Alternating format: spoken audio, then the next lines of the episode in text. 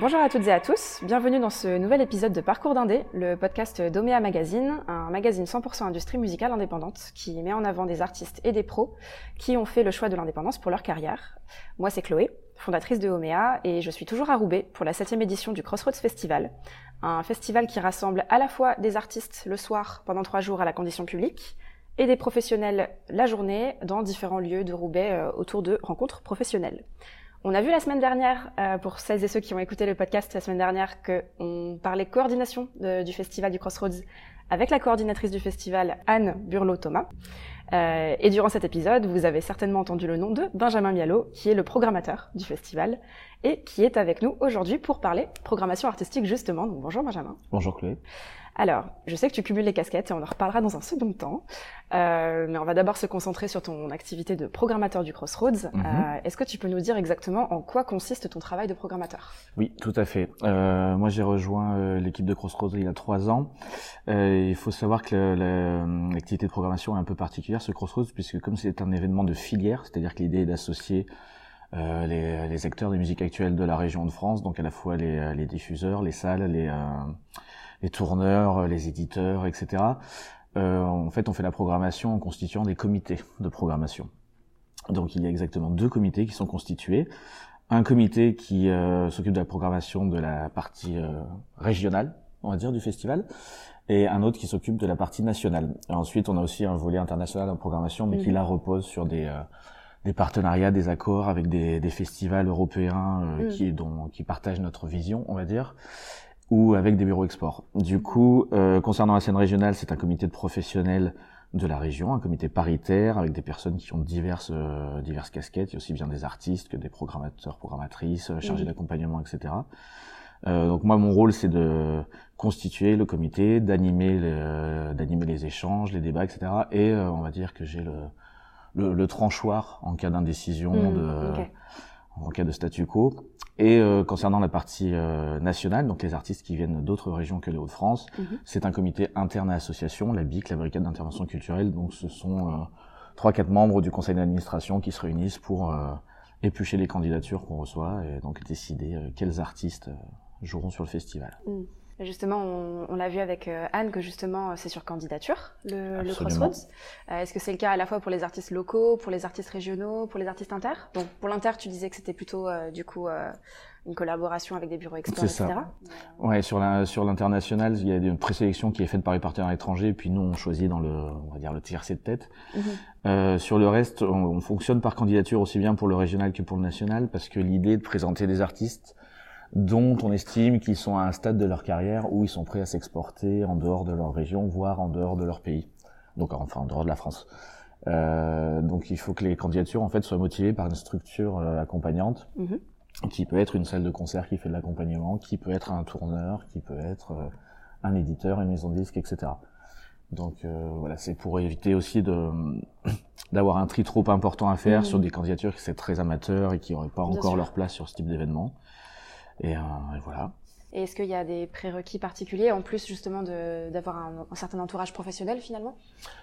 Euh, non, par ça, pas prérequis. On, on aime toujours, euh, on a toujours une préférence pour les, les, artistes qui ont une actualité au moment euh, où le festival se, se, se mhm. produira, donc une sortie de clip, de P, euh, quoi que ce soit. Après, nous, au niveau des, des, des critères qu'on met en place, euh, on fait attention à la parité. Mhm. On fait attention à la diversité des esthétiques mhm. et on essaie d'avoir un équilibre géographique, que ce soit sur la sélection régionale, de ne pas avoir que des artistes euh, lillois, par exemple, ou sur le national, bah, d'avoir diverses régions représentées, euh, voilà. de ne pas avoir que des groupes euh, parisiens ou bretons, par mhm. exemple. Et pour les groupes internationaux, euh, donc il y a souvent des pays frontaliers qui sont représentés. Il y a la Belgique, euh, comment Je sais que l'année dernière, il y avait la Pologne aussi qui était représentée. Cette année, il y a le Canada en particulier. Comment mhm. se font les Comment est-ce que vous choisissez les pays que vous représentez aussi sur le Crossroads? C'est plus une histoire d'opportunité, on va dire. Il y, a, il y, a, quand même des partenariats qui sont un peu historiques ou pérennes, par exemple avec le Festival francophone à Bruxelles, mhm. qui s'intéresse à la musique d'expression francophone. Euh, on a un partenariat aussi avec euh, le, le, réseau Court Circuit en Belgique, euh, mhm. qui est le réseau des acteurs de la musique wallonne, etc. Et après, oui, c'est des questions d'opportunités. Ça peut dépendre de, de rencontres sur d'autres événements. Ça peut dépendre de financements publics qui permettent de travailler avec telle ou telle région. Donc les, les pays tournent. L'année dernière, on avait la Suisse, le Luxembourg, l'Allemagne, la Pologne. Cette année, on a l'Allemagne, la Belgique, le Canada. Ça, voilà, ça dépend. Ça dépend en fait. Ok, ok. Et euh, comment Je sais que le Crossroads, ça fait partie de ces festivals qui représentent vraiment les musiques actuelles, mais dans vraiment leur globalité. Mhm. Euh, cette année, il y a pas mal de musiques euh, qui sont sous-représentées, qui sont mises en avant, comme euh, le post-punk, l'hyper-pop. On a eu Fig justement mhm. en, en, interview aussi. Est-ce que c'est une volonté particulière, enfin presque une direction artistique, j'ai envie de dire, du festival de, de représenter ces, ces esthétiques-là bah, Au-delà de la diversité euh, des genres, il y a quand même la volonté de, on va dire, de coller un peu à l'air du temps, mhm. évidemment. Donc forcément, euh, euh, c'est pas un hasard s'il y a quand même pas mal de R&B et de hip-hop. C'est pas un hasard s'il y a de l'hyper-pop. C'est pas un hasard s'il y a du post-punk, puis c'est quand même euh, un peu la tendance lourde dans la musique à guitare mhm. depuis quelques années. Euh, et puis il y a une volonté en tout cas assez personnelle, notamment du côté des musiques extrêmes. Euh, comment dire? Dans l'accompagnement, on a tendance à se focaliser sur euh, des circuits un peu balisés qui passent par les inuits du printemps de Bourges, pardon, les bars en trance, etc. Et qui au final tendent un peu à une uniformisation sur des esthétiques pop, hip-hop, électronique, mais en occultant pas mal de musiques dont on considère à tort que ce sont des musiques DIY, elles ont leur propre circuit mm. et elles se développent d'elles-mêmes euh, sans passer par les circuits plus institutionnels. Et euh, or, je crois que ces, ces musiciens, musiciennes-là ont pas forcément envie de passer leur vie à jouer dans des squats en Pologne. Mm, bien sûr. Et ils peuvent euh, eux aussi bénéficier de, de conseils, d'opérations d'export, etc. Donc c'est un peu une première depuis l'année dernière qu'on ait par exemple un groupe de métal, mm. ce qui n'était pas le cas les années précédentes. Et euh, comment, dans le cadre d'un festival comme le Crossroads, qui en plus a tendance, comme tu dis, à rassembler pas mal de professionnels, enfin, mhm. il y a ce côté institutionnel, qu'on le, le, veuille ou non, euh, euh, dans, dans l'industrie musicale. Euh, est-ce que euh, comment euh, la capacité d'un artiste à rentrer dans ces circuits institutionnels, ça rentre aussi en ligne de compte dans la programmation du Crossroads? J'ai envie de dire pas nécessairement. Euh à partir du enfin à partir du moment où on on s'attache à ce que le groupe ait déjà un entourage, on est forcément dans une forme d'institutionnalisation, pardon. Mais euh, on n'a pas de comment on n'a pas d'objectif euh, mercantile de succès. En disant qu'on ne mise pas sur des, des poulains, des chevaux. Euh, euh, pour, pour, moi, en tout cas, l'idée de l'accompagnement, c'est d'aider les artistes à s'épanouir dans leurs projets, quelles que soient leurs mhm. ambitions. Ce n'est pas forcément de les amener vers le succès. Donc, ouais, on est à moitié institutionnel et à, moitié, euh, à moitié indépendant. Ouais. Mhm. ouais. Et euh, le Crossroads, euh, ce qui est bien, c'est que, et justement, on en parlait aussi avec Anne, euh, qu'il n'y a pas seulement des choses qui se passent pendant les trois jours du festival, il y a aussi des choses qui se passent entre les sessions, notamment ces fameuses euh, live sessions, etc. Mhm. Est-ce que toi, en tant que programmateur, tu interviens aussi sur ce genre de sur ce genre d'action? Euh, Beaucoup moins. Ouais. toute la partie accompagnement, enfin, je la, je la suis un peu de loin en loin, mais c'est mhm. pas ma, comment c'est pas mon champ de compétences. Euh, après, euh, le Crossroads est une émanation de l'activité de la BIC, donc la Brigade d'intervention culturelle, mais au-delà de ça, l'association depuis 20 ans travaille sur les questions d'export. Mm. Donc il y a euh, effectivement de l'accompagnement à l'année, il y a les opérations d'échange qu'on peut faire avec les bars en trans, avec le festival Reeperbahn à Hambourg, avec mm. le MAMA, etc. Euh, les sessions euh, pour euh, les sessions live, effectivement, c'est une petite nouveauté qui arrive pendant le Covid, c'est d'avoir des captations live de qualité pour les groupes régionaux pour servir de matériel promotionnel. Mhm. Donc il y a des choses qui se passent toute l'année. Après, voilà, mon, ma, fonction est vraiment concentrée sur la programmation du festival et la coordination des comités, etc. Mhm. Et comme un festival, ça, enfin, en tout cas celui du Crossroads n'arrive qu'une fois par an. Mhm. comment est-ce que ça se coordonne ton travail tout au long de l'année? Euh, bon, le calendrier est assez simple. Grosso modo, on lance les candidatures en début d'année, en février, si je ne m'abuse. On réunit les comités euh, en mars ou en avril, si je me souviens bien. Et puis, une fois que la sélection est faite, la machine promo se lance. Et euh, au, final, mon intervention sur ce point-là, elle est assez euh, assez concentrée dans le temps, puisque mmh. la, la, la, fenêtre d'inscription n'est pas si longue, et puis la fenêtre d'écoute non plus, elle est assez dense. Euh, pour donner un ordre d'idée, sur le, cette année, on a eu sur la partie euh, nationale de la programmation, on a eu quelque chose comme presque 250 candidatures. Mhm. Et sur le régional, pas loin d'une centaine, si je me trompe pas. Mhm. Donc euh, voilà, on a une semaine pour euh, écouter tout ça et puis après réunir les, les personnes compétentes pour décider. Mmh, ce qui est effectivement dense comme calendrier, parce que 250 candidatures, c'est quand même beaucoup. C'est un peu, oui, c'est, un peu long et ça peut être un peu rébarbatif, mais bon, mmh. c'est, ça fait partie du, du métier, quoi. Ouais. et euh, justement, en parlant de métier, euh, dans l'industrie euh, musicale indépendante en particulier, on a tendance à tous cumuler un petit peu les casquettes, mmh. euh, ce qui est aussi mon cas, je ne suis pas que journaliste à côté. Et dans Parcours d'Indé, on a aussi pour but de révéler un petit peu ce que font les, les personnes qu'on a en interview et notamment les pros en, en, parallèle de leur activité, euh, soit principale, soit annexe. Mm -hmm. Toi, tu travailles aussi au Quatre Écluses, qui est une salle emblématique de la région Hauts-de-France. Euh, comment Oh bah quand même, oui. il, faut, il faut le dire, il faut le dire. Euh, et beaucoup de spectateurs, spectatrices, mais aussi artistes se demandent comment est-ce qu'on fait pour euh, jouer dans une salle de concert. Euh, donc euh, voilà, qu'est-ce qui, qu'est-ce qui fait que les artistes se démarquent auprès des salles de concert justement? Oh là, ça c'est vraiment la question à 1000 euros. Oui, euh... la fameuse question à laquelle on cherche toujours des réponses. C'est ça. Donc effectivement, je suis programmateur des quatre des quatre écluses pardon depuis maintenant 4 ans. Ouais. Euh, je suis pas originaire du Nord, je suis arrivé il y a 4 ans pour le poste. Mm -hmm. Euh, comment un groupe est programmé? Pff, Alors, c'est très variable. Euh, une partie de la programmation est faite sur la base des propositions que je reçois de la part des tourneurs, des groupes qui mmh, euh, font ouais. la promotion de leur catalogue, etc. Une partie vient de mes propres recherches, de mon propre défrichage en festival, en concert, sur écoute, etc. Et puis il y a aussi un peu de un peu de programmation en direct avec des artistes qui pour l'instant n'ont pas d'entourage. Généralement, ce sont les artistes régionaux, mmh. puisque quand on a une, une, salle qui dépend de subsides publics, on a une mission de promotion et de développement de la scène locale. Ouais. Donc en première partie, on aura tendance à favoriser les groupes euh, du département, voire de la région, plutôt que, bah, malheureusement, euh, ou pas d'ailleurs, mais des groupes euh, d'autres régions de France qui ont l'espoir de faire 800, 800 km pour faire une première partie chez nous, ce qui, même écologiquement, n'a pas grand sens. C'est vrai, c'est bien de le souligner en plus. après, qu'est-ce qui qu'est-ce qui, qu'est-ce qui fait le, qu'est-ce qui déclenche? En fait, la, la, programmation, contrairement à ce qu'on peut croire, euh, ce n'est pas seulement euh, une question de se faire plaisir, de, d'aligner les coups de cœur, etc. Il y a tout un, un tas de facteurs qu'on prend en compte quand on programme une date. Ça va de, du calendrier à la faisabilité technique, en passant par euh, qu'est-ce qui se passe dans les salles concurrentes entre guillemets, parce que mm -hmm. évidemment ce ne sont pas des concurrents, mais voilà, on essaye quand même de pas euh, empiler les événements identiques les mêmes soirs. Euh, mmh. Ça prend en compte la diversité du programme euh, sur le trimestre, ça prend en compte la parité, donc plein de choses. Et évidemment l'intérêt artistique, de toute façon, mais que ce soit un intérêt artistique euh, raccord avec mes affinités ou, ou pas. Donc, enfin, il m'arrive souvent de programmer des groupes qui, que je ne porte pas spécialement dans mon dans, dans mon cœur, mais qui ont un intérêt euh, pour le territoire, euh, mmh. pour le public de la salle, etc.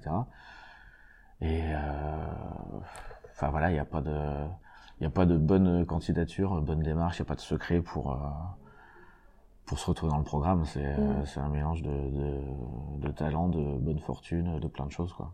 Et euh, l'esthétique quand même d'une salle compte quand même un petit peu, j'imagine. Même si tu dis que tu programmes parfois des, des artistes qui ont un intérêt régional, euh, j'imagine que quand même, bah, euh, un peu comme pour un label, quoi, il y a une sorte de, il y a une sorte de ligne éditoriale. Oui, on essaye, c'est important. En fait, euh, bien sûr, le cahier, le cahier des charges impose la diversité d'esthétique, etc. Après, ça reste de l'humain, la programmation, et mmh. du coup. Normalement, si un programmateur, une programmatrice fait bien son boulot, on devine effectivement une espèce de ligne. Euh, Est-ce que je suis capable de définir la mienne, la mienne pardon? Euh, Je ne sais pas. Euh, moi, je viens plutôt du milieu garage, noise, punk, etc. La salle a longtemps été identifiée à ce type de musique, ou en tout cas des musiques très très bruyantes, on va dire. Mm. On a essayé un peu de lever le pied là-dessus parce que c'est une image qui collait vraiment à la peau de la salle, d'être une salle métal, etc. Et du coup, qui faisait un peu peur à plein de public alors qu'on faisait d'autres choses. -hmm. Mais, euh, mais au final, c'est un peu le, enfin, c'est un peu la même chose de, que, que Crossroads, hein. À la fois essayer d'être dans le coup, euh, à la fois essayer de satisfaire des attentes euh, mmh. un peu plus grand public et en même temps, bah, il y a ce truc un peu, un peu narcissique euh, de la curation, que ce soit dans le journalisme ou dans la programmation, de, de se dire, euh, ah, ce truc est charmé et moi j'estime que c'est charmé et puis je vais leur montrer que c'est charmé et je vais le programmer. Donc euh, il y a aussi forcément euh, des coups de cœur, etc. Et effectivement, on va dire que les, là où, les dates où je prends le plus de risques mm. euh, sont plutôt des dates garage, punk, ouais. noise, des choses comme ça. Voilà. Okay, okay. Parce que c'est une scène que je connais mieux aussi. Mm.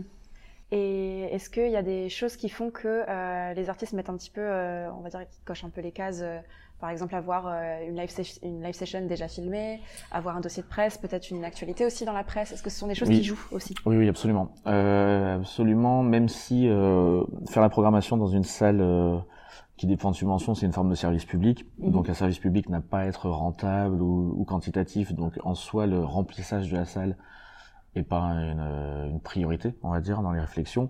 Même si, évidemment, euh, si je m'amusais à programmer euh, des groupes obscurs tout le temps et qu'on avait 20 personnes par soir, je pense qu'on me ferait la remarque quand même. Euh, après, pour les groupes qui en entourage, c'est assez simple. Ils ont toujours le matériel promo, etc. Mais en tout cas, pour des groupes qui essaieraient de démarcher des salles par eux-mêmes, sans avoir aucune structuration, il faut, enfin, s'il fallait donner un conseil, c'est c'est d'aller à l'essentiel. Euh, c'est-à-dire d'expliquer, d'être capable d'expliquer en trois phrases quelle musique on fait, à quoi ça ressemble, mm. euh, d'avoir un lien, on peut coder des morceaux, avoir effectivement une session live à peu près qualitative, c'est un mm. plus, puisque à une époque où n'importe qui peut faire une production de ouf dans sa chambre, on a quand même besoin de voir à quoi ça ressemble sur scène euh, pour être sûr que bah, le, le, passage du, du, studio à la scène est, maîtrisé. Donc c'est quand même assez important, même si ça, demande forcément un peu de moyens, un peu de logistique. Mm.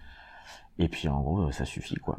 Il n'y a pas besoin de faire des tartines biographiques, d'envoyer des photos, je ne mm. sais quoi. Ces choses-là, on les demande une fois qu'on a envie de programmer les groupes et, euh, et qu'on veut plus d'informations. Mais sinon, euh, on n'a pas besoin de grand chose, ça passe toujours par l'écoute hein, d'abord. Mmh, oui, bien sûr.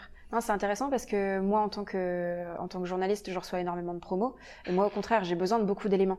Euh, j'ai besoin qu'on m'envoie une biographie détaillée, j'ai besoin d'un dossier de presse où euh, je comprends vraiment euh, l'histoire du groupe, etc. Parce que forcément, bon, moi, je suis amenée à écrire des articles, donc c'est normal. mais c'est intéressant de voir les différences, du coup, entre ce qui se passe du côté du live et du côté de l'écosystème euh, un peu à part qu'est la presse. oui, effectivement. il se trouve que euh, j'ai été journaliste musique avant. Mmh, journaliste pour, euh, pour qui? Euh, alors j'ai fait beaucoup de piges, notamment pour les Inrecuptibles, euh, pour un magazine de mode qui s'appelle Jalouse, dont je m'occupais des, mmh. des, pages musique. Ouais. Euh, j'ai Enfin, j'ai écrit après sur d'autres sujets pour E89, pour le Guardian en Angleterre, ça m'est arrivé de faire des piges. Et sinon, j'étais rédacteur en chef d'un journal à Lyon qui s'appelle Le Petit Bulletin, qui est un journal gratuit de, de sorties culturelles et qui, qui, était en fait une espèce d'un rock gratuit euh, local. Euh, et du coup, on faisait beaucoup, enfin, en gros, on faisait des, des papiers sur l'actualité culturelle de la semaine à Lyon, que ce soit du théâtre, des expos, des concerts, etc. Et donc euh, oui, effectivement, quand on est dans la presse, on a besoin de beaucoup plus d'infos. on, a besoin de beaucoup plus d'infos euh, biographiques sur les groupes, savoir où ils se sont rencontrés, euh, pourquoi ils font ci ou ça. Mm. Pour le coup, je dirais pas qu'on s'en fiche, parce qu'évidemment, un projet qui a de la personnalité, qui a une histoire à raconter, c'est un peu plus intéressant que que juste bon on fait de la musique et voilà mais c'est voilà c'est vraiment secondaire moi j'ai pas besoin de savoir à quoi ressemblent les groupes et, mm savoir comment ils se sont connus au lycée ou quoi pour les pour les Ouais, c'est ça. C'est vrai que quand je travaille sur des biographies d'artistes, je fais toujours attention à ce que j'ai une biographie beaucoup plus courte, à la fois pour Spotify parce qu'en plus on est limité en nombre de caractères. Les artistes, si vous ne le saviez pas, maintenant vous le savez. euh, et euh, je sais que les tourneurs n'ont pas besoin de beaucoup non plus de, enfin une bio de 5 lignes, ça suffit. Et pour la promo aussi, pour euh, sur Facebook, on n'a pas besoin d'un pavé. Euh, non, les gens n'ont plus la patience de lire tout ça de toute façon. Donc, ouais. Mais pour revenir en tout cas sur les quatre écluses, donc c'est une salle qui est subventionnée et qui du coup a une mission aussi d'accompagnement Oui. Euh, comment est-ce que vous vous occupez des artistes justement? Est-ce que vous faites de l'accompagnement purement scénique ou est-ce qu'il y a aussi de l'accompagnement sur euh, un petit peu ce qui gravite autour de l'artiste, l'image, la communication, tout ça? C'est à la carte. Après, la spécificité. Euh, alors, je précise quand même que ce n'est pas moi qui m'occupe de l'accompagnement 4 écluses, c'est mon mhm. collègue Sylvain Doudelet. Ouais. Big pas lui. Euh, nous, la spécificité, c'est que de, de par la sociologie de notre territoire, on va dire, on est plutôt sur l'accompagnement des pratiques amateurs. Mm. C'est-à-dire que les groupes qu'on accompagne n'ont pas forcément vocation à se professionnaliser. Ouais. Il peut y en avoir, mais euh, voilà, nous on est vraiment là pour aider les groupes euh, à plus s'éclater dans leurs pratiques, on va dire. Et ça passe par plein de choses. Ça peut être de l'accompagnement à la répétition, ça peut être du coaching scénique, ça peut être des conseils techniques, euh, en sachant qu'on fait de l'accompagnement ponctuel pour des gens qui ont des demandes précises au fil de l'année mhm. et qu'on accompagne quelques projets à l'année aussi, où là on leur met un peu toutes les ressources de la salle à dispo, ils ont accès au studio euh, quand ils veulent, euh, etc. Et ils ont accès à toute l'équipe. Donc s'ils ont besoin de conseillers en communication, ils vont voir la chargée de com. Mhm. S'ils veulent faire relire leur mail de démarchage ou je ne sais quoi, ils viennent me voir moi. Ils peuvent voir l'administratrice s'ils ont des questions sur l'intermittence, sur les contrats de session, mhm. etc. Donc euh, voilà, c'est vraiment à la carte et c'est vraiment en fonction aussi des moyens qu'on peut mettre. Après, euh, mm.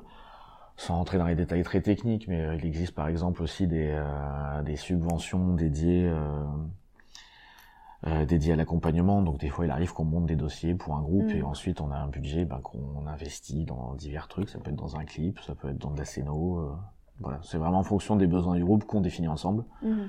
Et euh, en fonction d'où ils en sont et de ce qu'ils veulent faire. Quoi.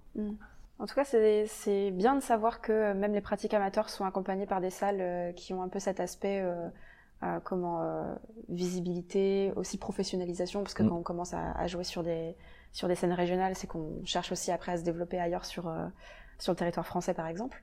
Donc, c'est bien de savoir aussi que même les, les tout débuts, on va dire, de de carrière sont aussi soutenus par par ce genre de Bah, structure. c'est important, c'est là que tout joue. Et puis, euh, bah, mine de rien, il y a beaucoup plus de pratiquants amateurs que de pratiquants professionnels Mhm. euh, dans le pays. Donc, euh, c'est bien que ces gens-là aussi puissent bénéficier de, de conseils, d'outils de travail, etc. Et euh, il y a une mise en réseau qui se fait parfois entre les, euh, entre les salles ou pas du tout? Oui, si, si, on essaye au maximum. Après, euh, c'est ce qui est un peu pas complexe, mais on est quand même sur un bassin de population sur un territoire vraiment différent de l'île. Mhm. Donc, euh, pour le coup, nous, nos, échanges avec euh, l'agglomération lilloise sont pas aussi nourris qu'ils peuvent l'être avec, euh, par exemple, le- la, communauté de- d'agglo de, Boulogne, où il y a un service dédié à l'accompagnement aussi. Mais si, si, il y a de la mise en réseau. Euh, je sais que ça existe, enfin, ça existe notamment beaucoup sur l'île. Alors là, je vais repasser sur la casquette Crossroads, mais euh, Oui. sur l'île, par exemple, il y a un dispositif qui s'appelle Hello Music. Je pense que, Oui. j'imagine que Anne en a parlé. Rapidement, mais tu peux, tu peux en parler plus en détail. euh. Qui, ok, qui a un dispositif d'accompagnement euh, éclaté, on va dire, qui regroupe euh, l'aéronef, euh, qui est la SMAC de Lille, le Grand Mix, qui est la SMAC de Tourcoing, la Cave aux Poètes, qui est une salle de musique actuelle à Roubaix, Mhm. la BIC, donc, qui gère Ouais. Crossroads, et euh, Dynamo, qui est euh, l'antenne régionale des Unis du Printemps de Bourges. Ouais. Euh, du coup, il y a une subvention sur dispositif, euh, avec des budgets, etc. Et euh, ces cinq structures accompagnent chacun un groupe. Et toutes les cinq euh, font euh, justement de la mise en réseau sur les cinq groupes, euh, que ce Mhm. soit de mettre à disposition des espaces de travail, réfléchir ensemble à qu'est-ce qu'on propose, euh, pas comme je disais, qu'est-ce qu'on propose aux artistes en fonction de leurs besoins. Et c'est là aussi qu'on met en place les opérations de- d'export hors région, euh, au bar en trans par exemple, au Mama, ou en fonction de l'esthétique, en fonction de l'avancement, en fonction des partenaires recherchés, on va placer tel ou tel groupe dans tel Mhm. festival de showcase pour qu'ils rencontrent des partenaires, euh, etc. Euh, voilà, sur Dunkerque, c'est un tout petit peu plus isolé vu qu'on est sur la pratique amateur et que le, bah, le territoire est beaucoup moins euh, densément irrigué en structure euh, Mm. de diffusion. Mais euh, par exemple à Dunkerque, on travaille euh, de plus en plus sur euh, la scène hip-hop spécifiquement parce qu'on a beaucoup de jeunes rappeurs à Dunkerque, je Mm. pense comme dans beaucoup de villes. Mais il se trouve qu'à Dunkerque, il y a des structures vraiment dédiées au hip-hop. Ouais, ok. Il y a un lieu qui s'appelle le lieu musical expérimental, qui est un ensemble de, de studios de répétition qui est à Grande-Sainte et qui a un coordinateur du lieu qui est une figure du rap à Dunkerque et qui fait du coaching, de l'accompagnement. Mm.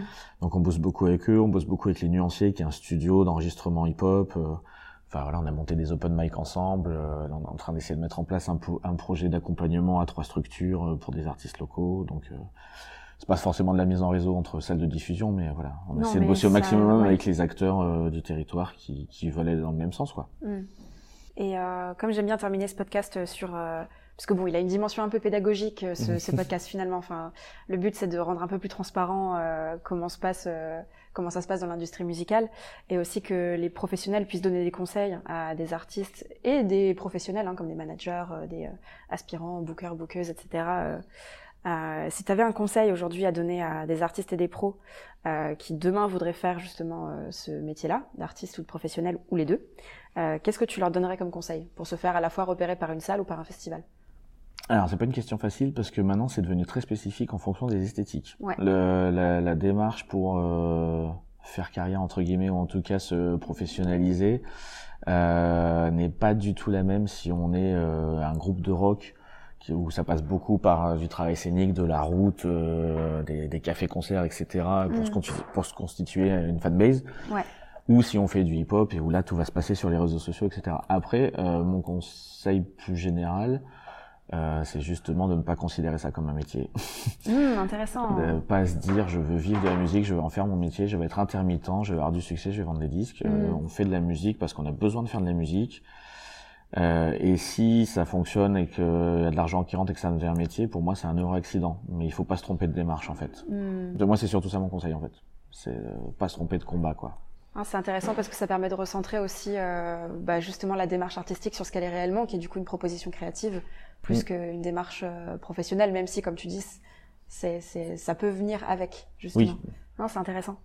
Euh... Ça, ça, fait un peu, ça fait un peu Starac, un peu rester vrai, euh, rester authentique, mais euh, bon. Mais en, en attendant, c'est un euh, conseil qui est important de donner et, euh, et sur lequel c'est important d'insister parce que la vitesse à laquelle va la musique aujourd'hui, mm. entre le streaming, entre les réseaux sociaux, entre le besoin absolument de s'entourer, etc. C'est bien aussi de, de recentrer un peu les choses et et donc euh, merci d'avoir euh, d'avoir partagé ce conseil-là. Bah de rien. Et euh, merci beaucoup d'avoir répondu à nos questions et d'avoir dévoilé les dessous euh, de tes différentes casquettes de, euh, de programmateur de manière de manière globale. quant à quant à vous qui nous écoutez, merci beaucoup de nous avoir suivis. On se retrouve la semaine prochaine pour un nouvel épisode de Parcours d'Indé. Et en attendant, pour être au courant de nos prochains contenus, je vous laisse nous suivre sur Instagram @omea.magazine et vous pouvez suivre aussi nos contenus écrits sur notre site internet et notre application mobile. À la semaine prochaine.